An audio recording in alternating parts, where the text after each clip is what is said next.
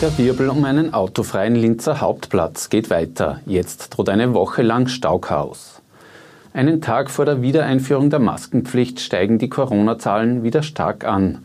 Und ein Doppelmord erschüttert heute das Burgenland. Herzlich willkommen bei OEN Kompakt. Mein Name ist Christian Ortner. Nach nur zwei Tagen hat FPÖ-Verkehrsstadtrat Markus Hein vergangene Woche das Projekt Autofreier Linzer Hauptplatz wieder eingestampft weil sich jeweils massive Staus in der Innenstadt gebildet hatten. Befürworter des autofreien Hauptplatzes kritisieren seither das Ende des Projekts und geben den Kampf nicht auf. Kommende Woche wollen Demonstranten vier Abende lang die Zufahrt zum Hauptplatz blockieren, jeweils genau zur Stoßzeit. Hein vermutet dahinter wörtlich linke Provokateure. SPÖ-Bürgermeister Klaus Luger sagt, die geplanten Dauerdemos würden ihrem eigenen Anliegen schaden. Ab morgen gilt in Österreich wieder bundesweit die Maskenpflicht. In Supermärkten, Banken und Postfilialen ist der Mund-Nasenschutz wieder verpflichtend. Ebenso in Bäckereien, Tankstellenshops, bei Gottesdiensten und bei Besuchen in Spitälern und Pflegeheimen. Die aktuellen Corona-Fallzahlen steigen unterdessen wieder stark an. In den vergangenen 24 Stunden sind in Österreich 170 Personen positiv getestet worden. Die meisten davon in Wien mit 63 und Oberösterreich mit 50 Fällen. Und auch die Reisebestimmungen sollen wieder verschärft werden.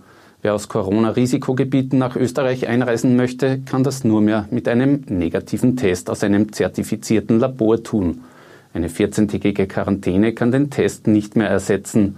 Im Gegenteil, in Zukunft müssen selbst negativ getestete 14 Tage in Heimquarantäne. Angesichts der steigenden Fallzahlen werben Österreichs größte Freiwilligenorganisationen Bundesfeuerwehrverband und Rotes Kreuz heute gemeinsam für die Stop Corona App. Sie sei ein effizientes Instrument, um die Verbreitung des Virus einzudämmen. In Österreich nutzen die App laut Roten Kreuz bisher nur rund 850.000 Personen. Dass die Corona-Ausgangsbeschränkungen laut Verfassungsgerichtshof großteils rechtswidrig waren, wirft die Frage auf, was passiert mit den Strafen, die wegen der fehlerhaften Verordnungen verhängt worden sind. Dass sie allesamt fallen gelassen werden, wie es die Opposition fordert, dazu dürfte es nicht kommen. Eine Generalamnestie sei faktisch nicht möglich, sagt heute dazu Verfassungsrechtler Bernd Christian Funk, weil trotzdem jeder Fall einzeln geprüft werden müsste.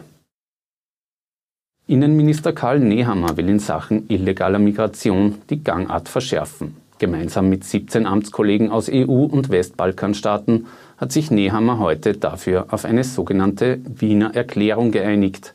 Sie beinhaltet eine Koordinierungsstelle, die zusammenarbeiten soll. Wenn es darum geht, die Grenze zu schützen, wenn es darum geht, dass wir darüber nachdenken, wie können wir diejenigen, die kein Bleiberecht haben, schneller rückführen, wie können wir gemeinsam, und das verbindet uns alle im Antrieb, den Kampf gegen die organisierte Kriminalität und gegen die Schlepperei führen. Der deutsche Innenminister Horst Seehofer fordert heute einmal mehr eine gemeinsame europäische Asylpolitik. Es gibt äh, nach meiner Kenntnis überhaupt keinen Mitgliedstaat, äh, der nicht auch der Auffassung wäre, wir brauchen ein neues Regelwerk für die Migration. Die Migration wird uns noch viele, viele, viele Jahre äh, beschäftigen. Vor allem die Migration auf der Westbalkanroute sei zuletzt wieder angestiegen, sagt Seehofer.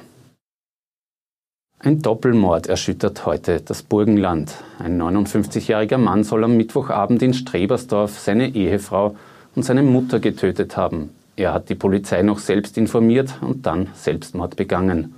Der Mann soll die beiden Frauen gepflegt haben. Die Familie spricht von einer Verzweiflungstat. Österreichweit sind heuer bereits 13 Frauen getötet worden. 75.000 Euro hat ein Mühlviertler Unternehmer an Online-Betrüger verloren.